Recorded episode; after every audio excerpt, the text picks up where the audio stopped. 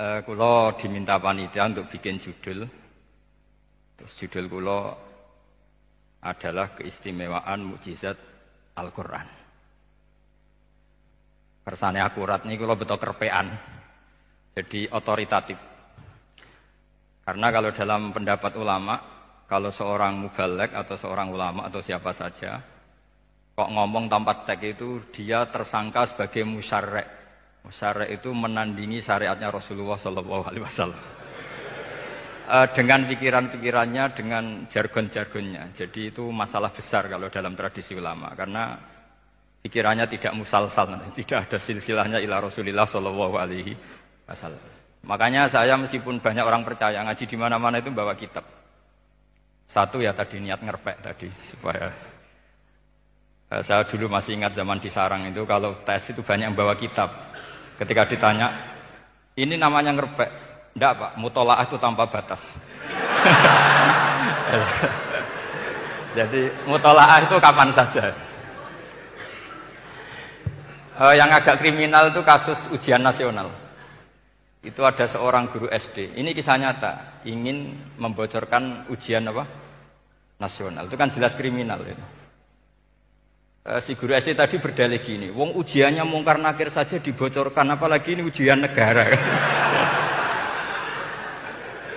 Karena semua kiai itu kan mengajari kita marrobuka waman nabi. Itu kan mengecewakan mungkar nakir, artinya kan membocorkan membocorkan ujian.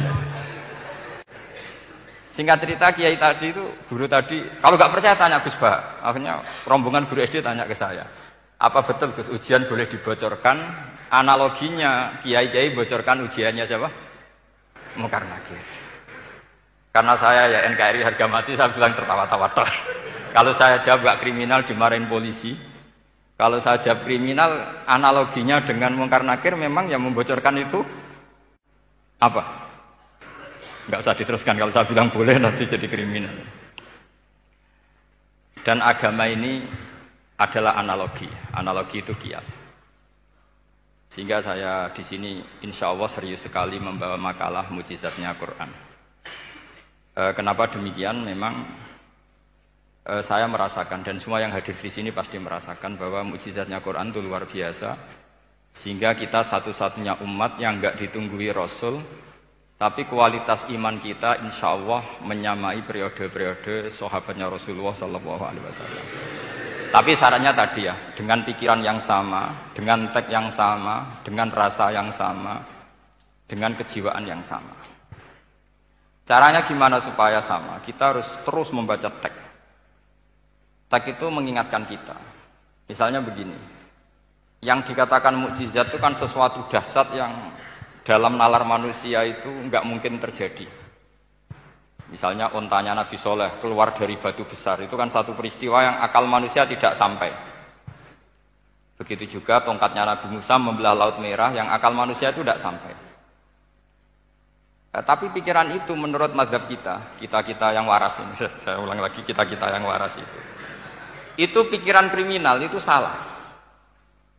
Saya ulang lagi ya, kita semua kan umatnya Rasulullah Shallallahu Alaihi Wasallam. Semoga benar-benar umatnya Nabi bukan Islam yang kumat. Karena orang Islam itu pilihannya hanya dua, kalau nggak bersatu semat Islam ya Islam yang kumat. Kumat itu agak gitu, namanya kumat dalam bahasa Jawa. Begini, saya ulang lagi ya. Yang dikatakan mukjizat itu amrun khorikun lil adat. Sesuatu yang luar biasa, kemudian dalam tanda kutip yang manusia itu tidak mampu. Sehingga itu dikatakan mukjizat seperti tongkat apa? Tongkatnya Nabi Musa dan untanya Nabi Nuh yang keluar dari batu apa? Besar.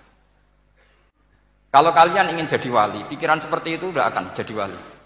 Gagal itu di KPU gagal. Jadi nggak usah sampai MK di KPU sudah gagal. Nah, kenapa demikian? Pertanyaannya begini. Memangnya sesuatu yang wajar kita lihat keseharian itu dalam kemampuan manusia. Saya ulang lagi, memangnya sesuatu yang biasa saja, yang normal saja itu dalam kemampuan manusia enggak juga kan? Manusia bisa enggak bikin unta? Yang wajar saja, yang lewat indukan, bisa enggak? Enggak kan? Manusia bisa bikin laut enggak? Enggak kan? Jadi kalau mukjizat itu dengan definisi sesuatu yang manusia tidak mampu, memangnya keseharian alam ini manusia mampu? Tidak juga kan? Nah, karena agama Islam dengan logika itu Rasulullah Shallallahu Alaihi Wasallam menolak mukjizat yang seperti itu, ya menolak mukjizat yang seperti itu. Makanya saya bilang pikiran pertama tadi itu kriminal karena itu ditolak oleh Rasulullah Shallallahu Alaihi Wasallam. Karena ya itu tadi, kalau itu dituruti, lama-lama kita tidak tahu kedahsatan ciptaan Allah keseharian. Makanya ketika Rasulullah diminta laula utia mislama utia Musa, ya Muhammad itu punya mukjizat kayak tongkat Nabi Musa. Ka kasolihin nuh, kasolihi soleh. Apa karena koti apa? Soleh. Sebagaimana untanya Nabi Soleh. Apa jawabnya Allah?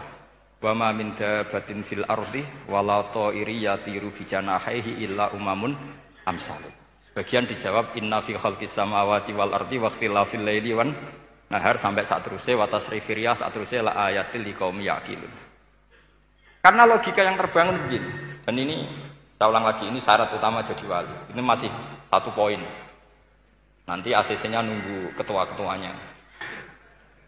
Tapi kamu jangan bayangkan wali itu kayak Sunan Kudus tunda. Jadi kalau kamu jadi wali itu maknanya Kullu mukminin waliyullah itu kan banyak. Setiap mukmin itu walinya Tapi maknanya gini, wali wahi wong sing bisa akeni Allah. Itu jadi gak usah dimaknani kekasih Allah. ya.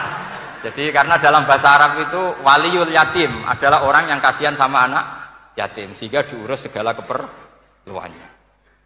Perempuan yang perawan punya bapak namanya apa? Wali. Artinya si bapak sayang sama putrinya disebut apa?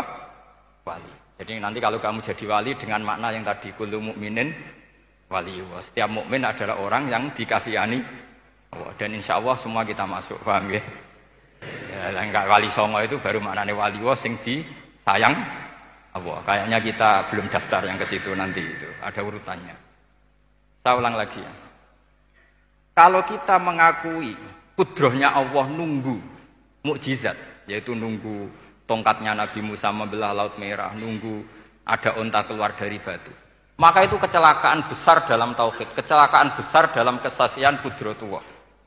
Kenapa? Karena alam yang kita lihat keseharian juga tidak dalam kemampuan kita.